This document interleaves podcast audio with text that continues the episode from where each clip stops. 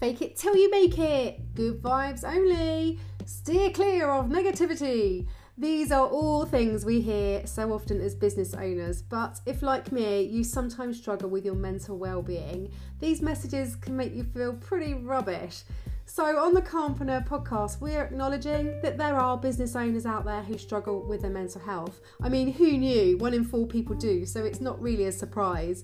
And we're saying, hey, you know, it's okay. We do too, and you are most definitely not alone. We are overcoming adversity, we are challenging the norms, creating a hustle free calm zone, and doing business our way. You can be inspired by guest interviews and discover new ways that you can have a happier, healthier, and calmer life and business.